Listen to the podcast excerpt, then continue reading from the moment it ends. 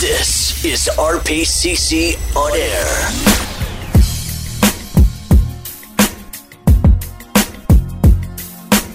And we're back with episode 16 of RPCC on air. Say it with me, Jeff.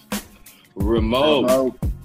It is another episode, and again, this new normal situation. Uh, me and Jeff are actually socially distanced for this episode. Uh, you know, I, I can't reach out and touch him, and and none of his microbes from his body can reach my body. So I think we're doing a good thing, and the governor would be proud.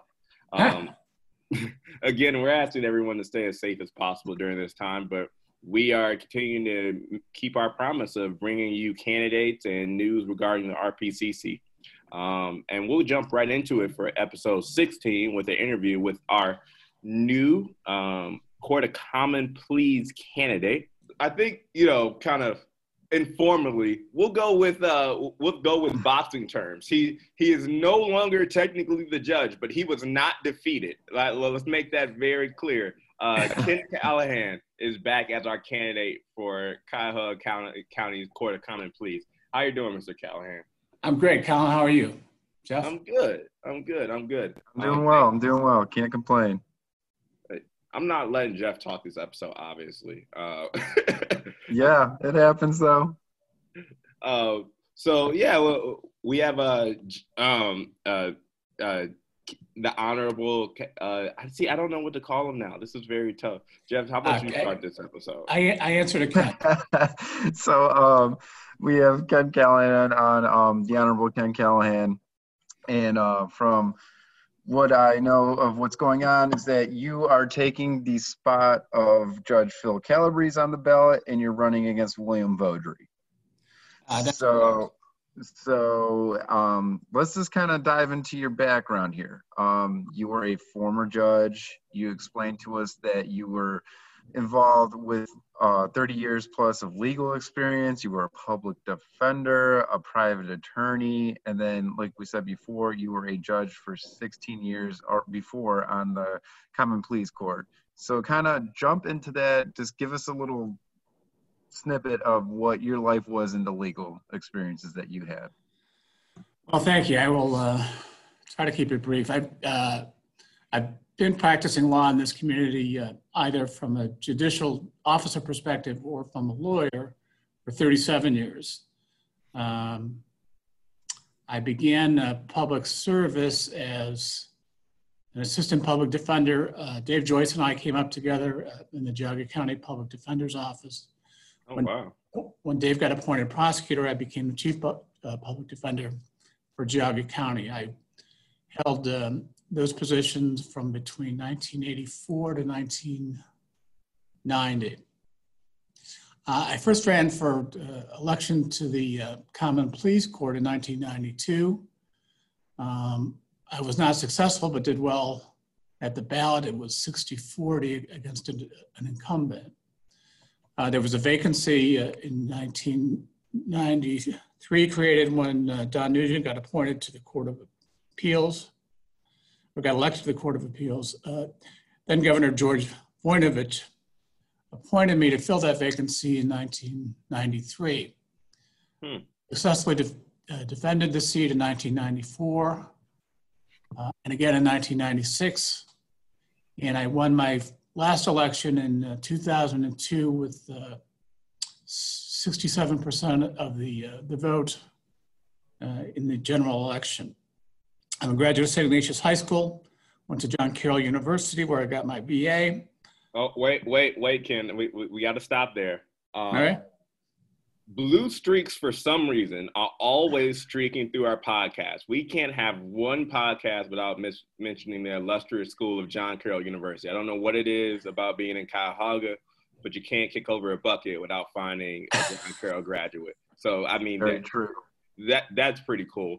Um, also, I, I just wanted to reiterate uh, something that we were laughing about before this episode started. Um, most of that history before 1991, Ken, me and Jeff weren't around for. Uh, it, like I think that's really cool to know that you've been serving in a legal capacity longer than both of us have been alive. That gives us a lot of um, a, a lot of faith in your ability here. Uh, but I want to talk about your uh, time as a judge um, and what you really were able to accomplish and the respect you, you got from your co- colleagues there.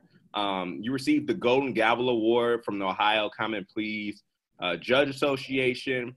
Uh, you know, you, you're also on board for uh, the Cleveland Metropolitan Bar Association Judicial Selection Committee. Um, you're on the ADR advisory board and the judicial advisory board of the Ohio Common Pleas Court Judges Association. So, um, you know, with all those accommodations and award that you received for your work on the bench, um, and as a lawyer in general, why do you think you're so well respected amongst your colleagues? And you know, you made reference to uh, uh, Go- Governor Voinovich, um, but you've also been appointed or uh, or maintained appointments through bipartisan uh, um, uh, cases, like with Senator Brown. Uh, why do you think a lot of these people respect you for what you do on the bench and, and in the legal field? Um, yeah, it, it's difficult for me to, to, to, to, guess at the answer to that question. Um, in my service at the bench, I think I came to the bench uh, with significant trial experience, which was kind of a distinguishing factor among uh, some newly minted uh, judges. Uh, so I was, uh, when I hit the bench in 1993, with significant civil and, and criminal um, jury trial experience to begin trying cases regularly to, uh, and preside over cases regularly to juries.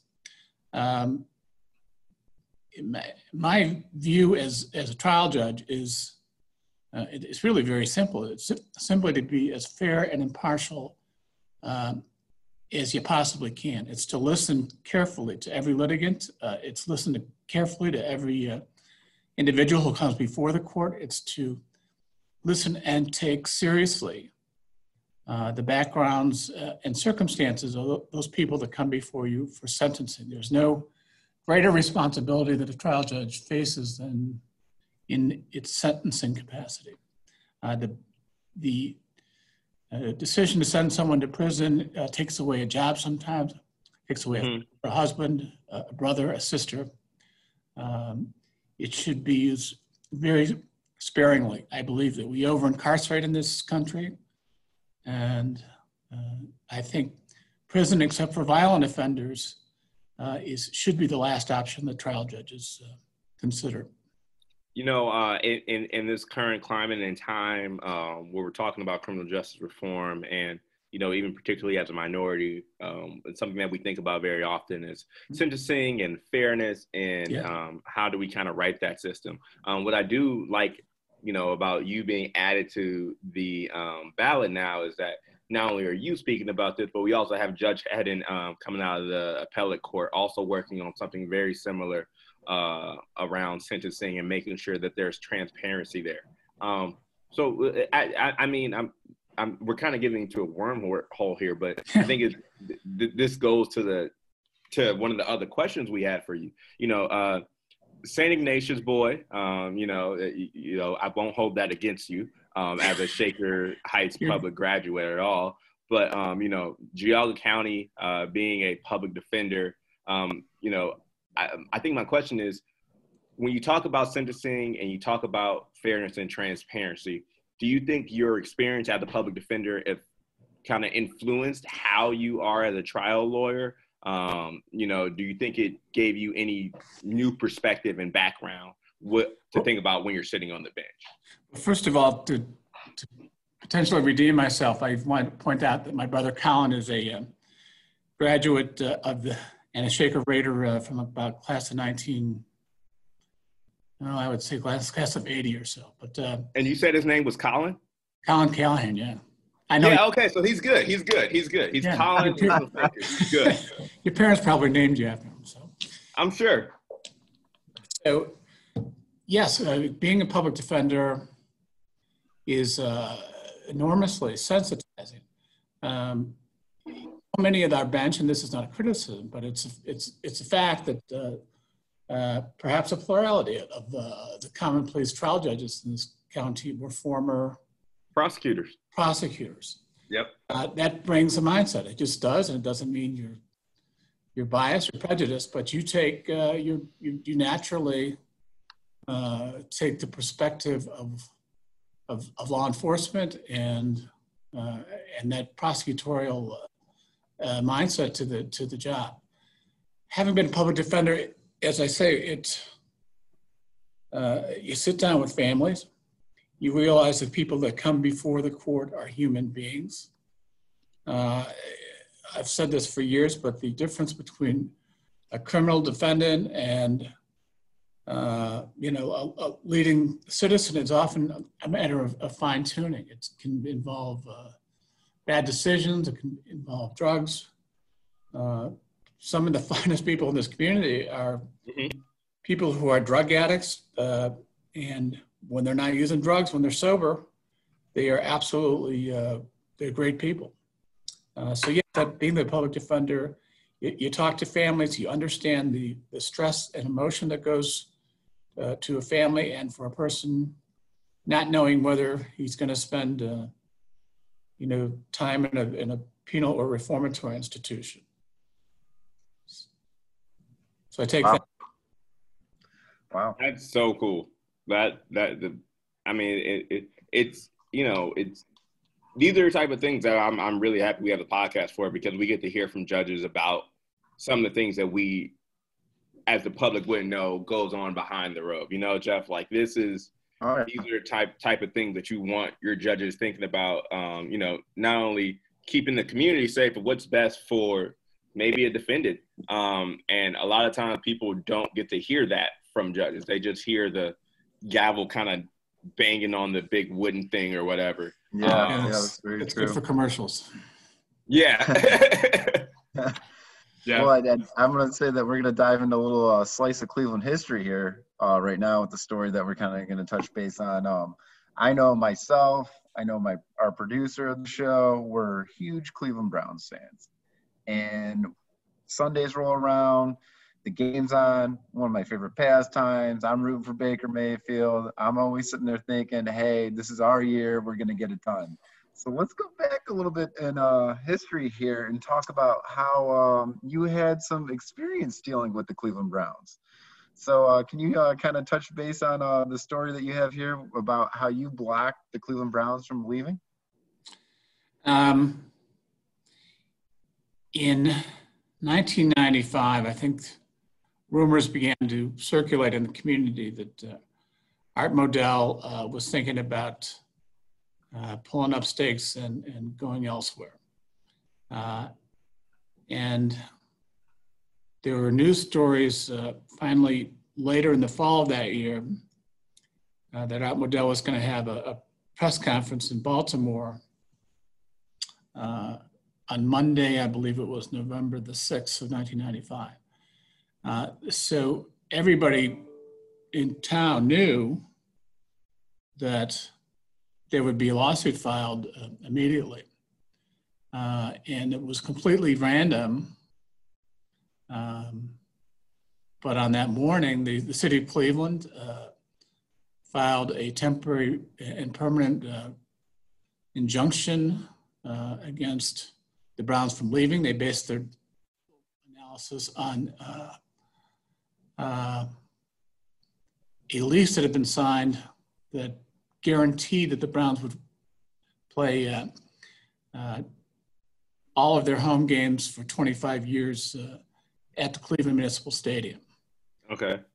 Um, so that that case, I was trying a, a, small civil case, and I looked out in the hallway. There were about a dozen dark suits, uh, and nobody was. and uh, I realized that I'd gotten the case. So wait, my, my question is like with judges, you're supposed to like recuse yourself if you have any like you know like connection to the case. How do they pick a judge specifically in Cuyahoga County that has no connection to the Browns? Were they like going through your closet looking for Browns jerseys? Were they like checking your TV to see if you were watching any games lately? Like, how did you have to prove like, hey, I don't I don't care one way or another? Well, I think first of all, there was uh, they didn't choose me. The uh, there's a random commuter uh, computer program that uh, selects judges uh, on a random basis. So okay, okay. Um, So, you know, you take an oath when you when you become a judge that you're going to be fair and impartial, and um, there was also incredible amount of uh, time pressure on the parties. The uh, people in Baltimore and the people in Cleveland did not know whether or not they'd had to su- sell season tickets for the 1996 season, which had to start in February of 1996. So, mm. so to, to, to mess around with any kind of recusal issues, uh, I think would have wasted the party's time. So, I mean, that, it comes down to your fundamental oath and your integrity as, as, a, as a human being that you will do your very best to listen to the facts that you, uh, you, you try to, uh, one of my colleagues said, while this was going on, there, there was enormous outcry, outcry in the community. Were, you know, they're huge. Right. And oh, yeah. Dell and effigy, and uh, I was under incredible media scrutiny at that time. But one of my colleagues said, "Look, the best way to do this is don't pay attention to what's going on uh, outside of the courtroom. You look at the four corners of the legal pleadings before you, and nothing else." I, I, mean that that okay. So again, me and Jeff weren't there, but we've seen documentaries. There's a thirty for thirty on this. I don't know if yeah, you're aware of this. I, you're probably in it now. I think about it. Um, yeah, I am. So you know, like, we, saw, we saw how bad it was. So for you to be able to, you know, keep it as you say in those four corners is really impressive. Um, I mean, I, I, I think you know people say I, I don't know if this is actual saying but men are very loyal to their wives, their sports teams, and to their barbers.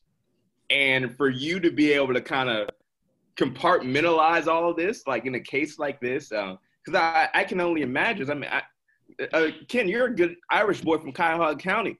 I'm sure there were family members of yours like, hey, make sure you get this done, you know, um, and you had to block all that out. So that's, you know, that that is really impressive. Um, so I think we'll give you one last question, and then we'll kind of close up this segment. You know, uh, can you've been away for the from the bench since 2009 now. Um, you did think about running for city council and ended up pulling out of that to uh, right. work. Pardon me? I, I forgot about that. Yeah, you're right. Yeah, uh, yeah, because I did my research. Uh, um, you know, and you didn't do that, um, and and you stayed in private practice. So, you know, what's bringing you back to the bench now? And and and is that something you know that's in? It has to be important to you if you spent 11 years away and then now comes a, a time that you're saying, you know what, I'll pick up the robe again. Um, two two things I would say. A was a uh, given the opportunity uh, under the precipitous circumstances of uh, Judge Calabrese taking his name off the ballot, and there was a tight time frame to make a decision on that. But secondly, I mean, for a long time now, I've thought about. I really enjoyed my time on the bench. Uh, I I thought I was. Uh, I think I did. Uh, I was committed to the job, and I think people recognize that. Um, in my last editorial endorsement, the plain dealer, uh, rightly or wrongly, said uh, called me uh, one of the county's most thoughtful judges. And I, I try to bring that consideration, thoughtfulness to the decision making process. This will be an opportunity, if I'm successful, to basically conclude my legal career uh, in a job that I love and in a capacity where I think that I can help uh, people of this community uh, in a number of different contexts. Wow. Well, Jeff, I don't know about you, but that was uh, that's pretty, awesome. That, that was pretty impactful. Listen, everyone. Um, you know, as, as Ken alluded to, uh, Judge Calabrese will be taking his name off of the ballot for um, a undisclosed. I don't want to say undisclosed reason. For a reason we're not going to talk about, but it is very positive um, yes. that he is taking his name off the ballot. It's nothing bad at all. Well, uh, Ken, you know, I think that kind of explains it all here. Um, can you definitely explain to us why you want to go come back to the bench, which is really important. Um, you've explained to us uh, uh, your integrity, um, your transparency. uh, and your real passion for doing this work. It's not about just putting the road back on for you. It's about being able to have impact on people's lives. And I, I will say this, um, as you know, someone who wasn't around when the Browns were leaving, I can only imagine what that pressure was like. Okay, uh, and if you can remain uh, in, uh, keep that same level of integrity, uh, you know, with all the things around you, with, with the city, you know, um, kind of breathing down your neck, telling you you can't let them go. Um, I trust you with whoever comes in front of you uh, on that bench here in Cuyahoga County. So once again, everyone, uh, please remember Kenny Callahan. He is coming back to the bench for another number of years uh, after 16 on the bench at the Cuyahoga Court of Common Pleas. We need to remember him on November 3rd or whenever you're voting uh, uh, by mail uh, early, whatever way you're voting, you need to remember the name Ken Callahan. All right, Cuyahoga Court, yes. Pleas. All right, Mr. Callahan, thank you very much again, and uh, that will do it for segment one of episode 16 RPCC on air. Say it with me, Jeff. Remote. Remote. How will 2020 census data be used? Where there are more people, there are more needs for public services. That's why the census is used by the government to inform funding decisions each year. But that's not all. It's also used by nonprofits to inform services, by businesses to create jobs, and even by students for school projects. Understanding how the population changes helps us shape communities across the country for the better. Shape your future. Start here. Visit 2020census.gov.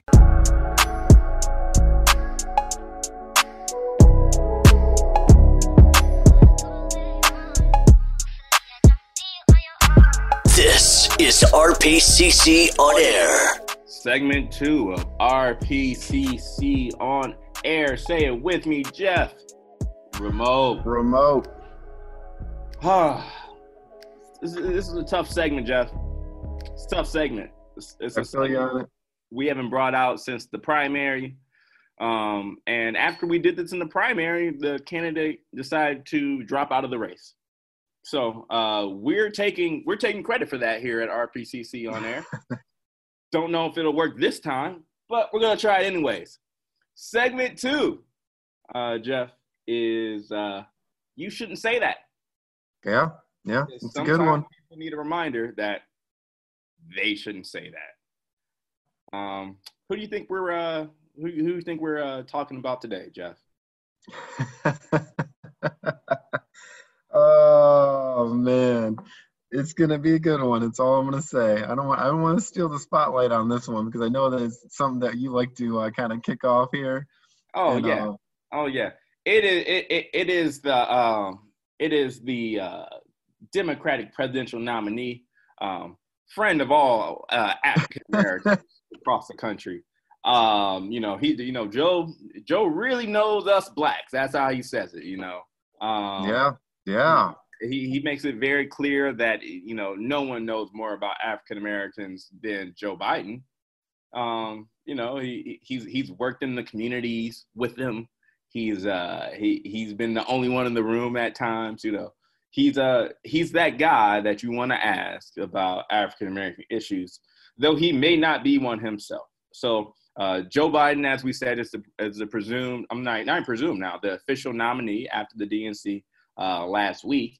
Um, and he, you know, had a great run into the DNC. And I, I want to take a moment and just c- to kind of talk about the timeline of what Joe's been doing when he's been outside of his basement, um, you know, leading in the DNC, uh. particularly dealing with African Americans. Um, so, you know, we know Joe Biden, right? Jeff, Jeff, you know, Joe Biden yep. was always the funny vice president. He was always good for a good gab. Oh, he's, always, he was, he was there for a good meme, you know. Yeah, he yeah he's the meme vice president here. Um, but you know he took it up a notch going into you know his presidential run here. So um, I think you know I'll, I'll just give him the top three here of what's happened in the last couple months. In May, uh, he was on a program. I don't know if you listen to this, Jeff. It's called The Breakfast Club. Uh, it's a urban kind of news program from New York. Yeah, I've seen it before. I know what you're talking about. Yeah, yeah, yeah. Um, for some reason, Democratic candidates like to go on there to appeal to uh, the African American community, and, and they don't do well. This is the program where Uh, Kamala Harris, who we'll talk about later, said that she uh, smoked marijuana and was listening to Tupac at the same time. Timeline didn't match up. It's where Hillary said she had hot sauce in her bag. Um, you know, yeah, you know, shout out to Beyonce. You know, you got to have the hot sauce in your bag. Um, but so Joe goes on here, and I guess he didn't see the other episode, and he tells a uh, reporter, particularly Charlamagne, that essentially, if you have a problem trying to figure out who you're going to vote for, him or President Trump, that you ain't black. And I want to be clear, he didn't say you are not black, which is normally how Joe Biden speaks. But he yes. said you ain't black. Um, Jeff, you aren't black.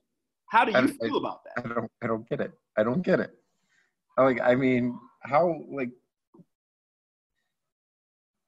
how does the way that you vote, in my mind, depict what ethnicity you're involved with? So I just don't understand his logic to this, I guess.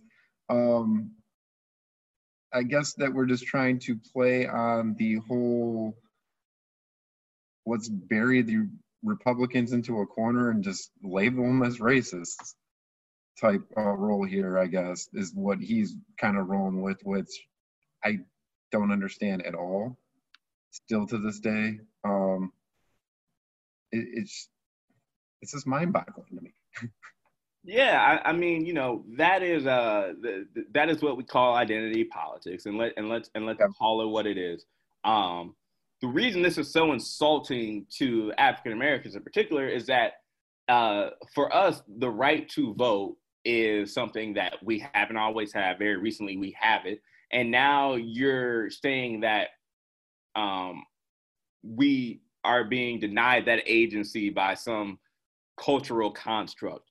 Furthermore, um, you know, this is basically saying that black people don't have the thought process to have discernment between, you know, what's good for us and what's not good for us, um, and that the only choice for us, the only option, uh, is to vote Democrat consistently, uh, which is a problem because in Democratic ran cities, we know that we are not served the best. I mean, you know, we have majority black leadership in Cleveland and, and we have a lot of problems here. Um, and, and that is all Democratic. So Joe Biden would prefer for us never to change that idea um, and never have a question, never question what the other side may present.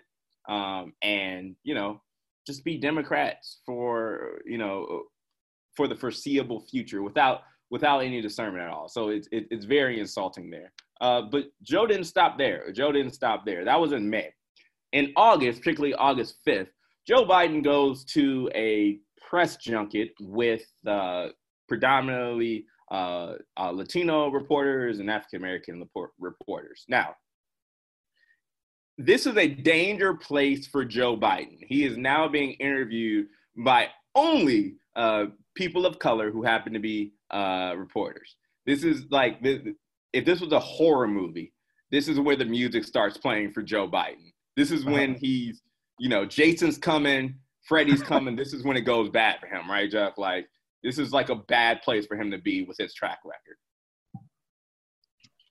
So um, there is a CBS correspondent, Errol Barnett, um, and he's asking about Joe's gaffes. Joe has been uh, shaking, um, losing his train of thought. Um, and a lot of other things, Jeff. Isn't it? I mean, I mean, age is catching up. Yeah, it happens to the best of us, you know. Yeah, I mean, you can't outrun it, no matter what. Father right. time's coming. Right, right, right. So Errol asked him, you know, uh, basically, would he, would he, or had he taken uh, a test measuring his mental acuity, um, and for some reason that that made Joe angry.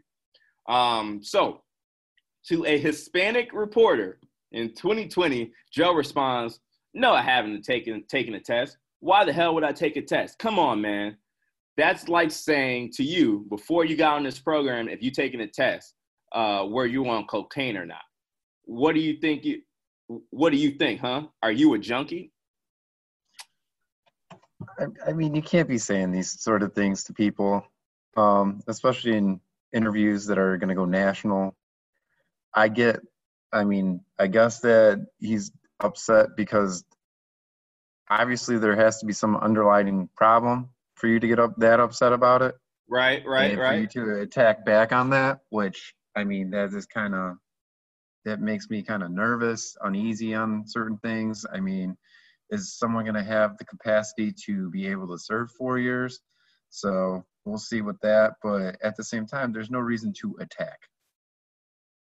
Again, you know, here I'm just gonna gonna talk about the minority portion of this. Um, you're not supposed to say as a as a as a as a, uh, uh, Caucasian person running for the presidency to a Hispanic person, uh, are you a junkie? Um, because the connotation of that, you, you have to understand that you know minority community went through a really hard time during the crack epidemic in the 80s. Um, there's a very good chance someone in this person's family may have had an experience with drugs, uh, maybe a quote unquote junkie who didn't get uh, the same support that uh, our our uh, opioid epidemics uh, people are being impacted now. Got that same support. So when you say, "Are you a junkie?" to a African American or Latino, um, you're more not only saying it to them, but you're kind of saying it to their culture, which that's not a good thing to do. Um, but you know, this this press junket wasn't over. Uh, so th- again, on August 5th, in the same press junket here, uh, um, you know, Biden goes on to make a comparison between the Latino and the African American community. And he says, unlike the African American community, with notable exceptions, Latino community is an incredibly diverse community with incredibly diverse attitudes about things. You go to Florida, you find a very different attitude about immigration than you do in Arizona. So it's very, so it's a very diverse community.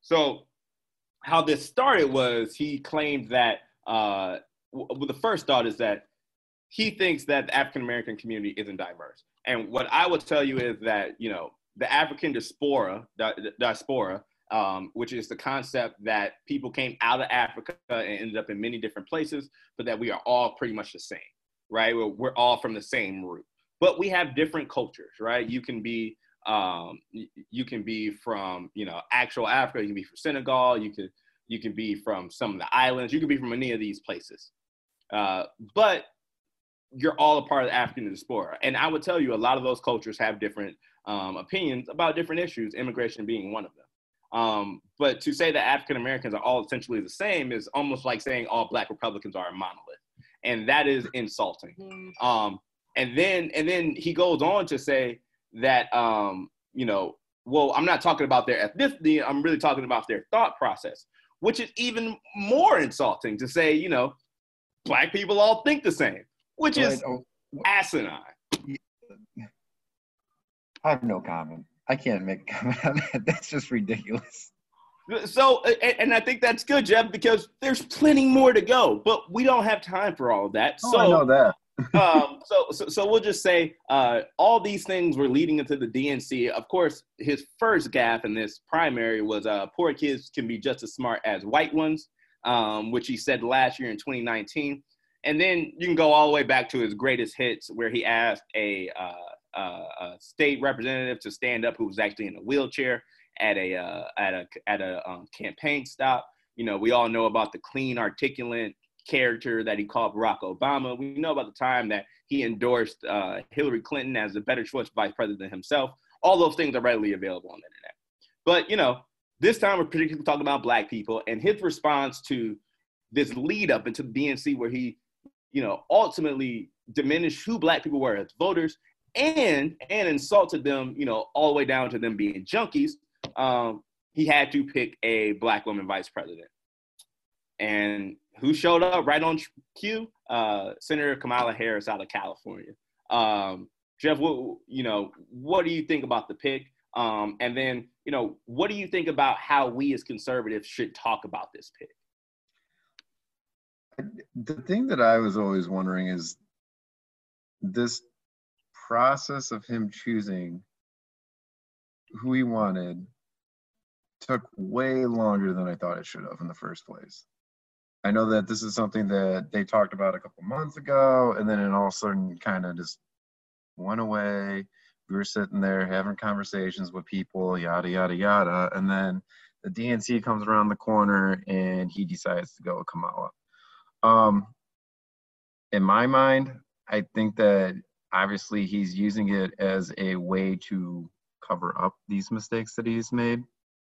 Right. Um, I think that he's trying to sit there and say, "Hey, look at what I'm doing. I'm doing this. This is who I picked.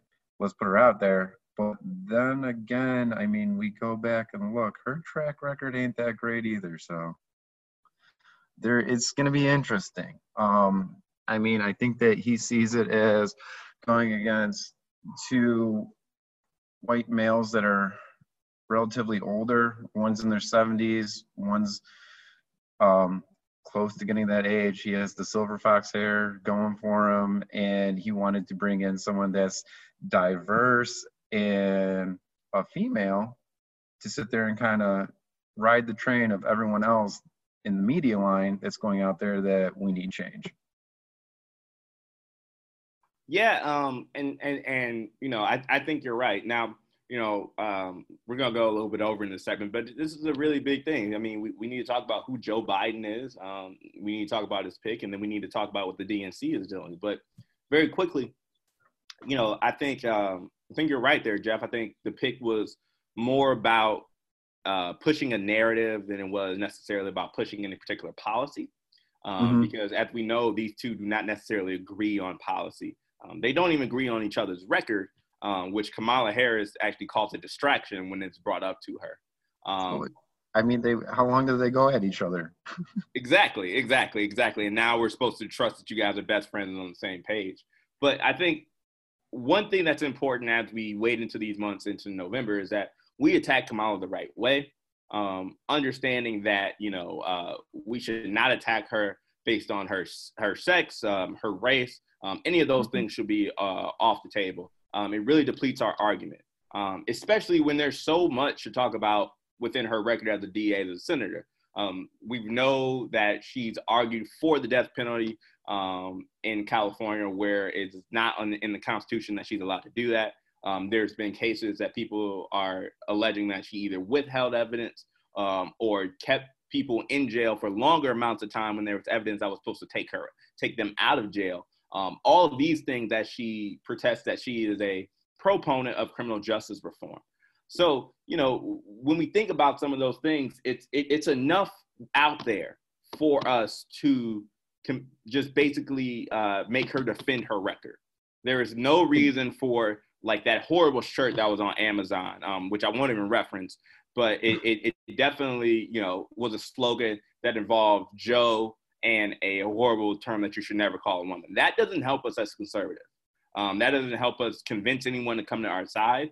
And if we are Mhm. really being critical about this, um, it doesn't bring us swing voters, and it certainly doesn't make it comfortable for um, people of color, uh, women in particular, to be involved with the party in any way. So I think it's really important that as we go forward, we do this the right way.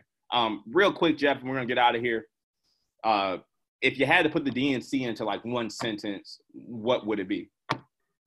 I'm just gonna say all over the place. That's all. That's where I'm gonna put it. All over the place. All Yeah. over the place, and not. There's not a.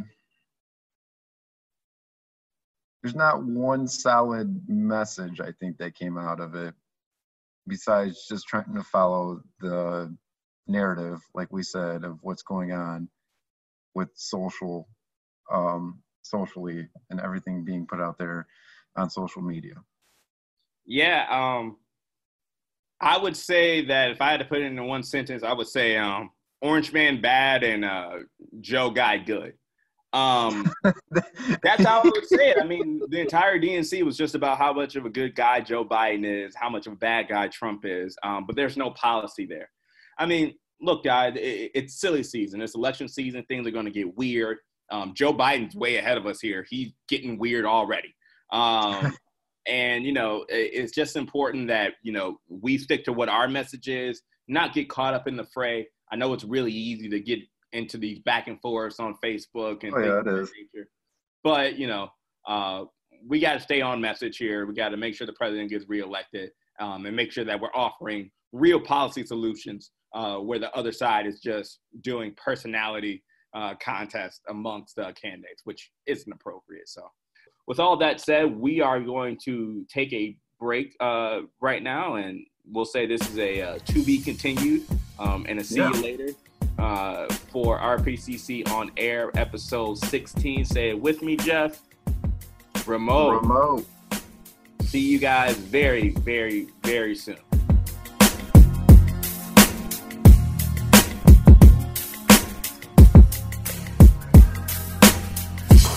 Distributed by FCB Radio Network. Okay, round two. Name something that's not boring. A laundry? Ooh, a book club. Computer solitaire, huh? Ah, Sorry, we were looking for Chumba Casino. That's right. ChumbaCasino.com has over 100 casino style games. Join today and play for free for your chance to redeem some serious prizes. ChumbaCasino.com. No purchase necessary. Where prohibited by law. 18 plus terms and conditions apply. See website for details.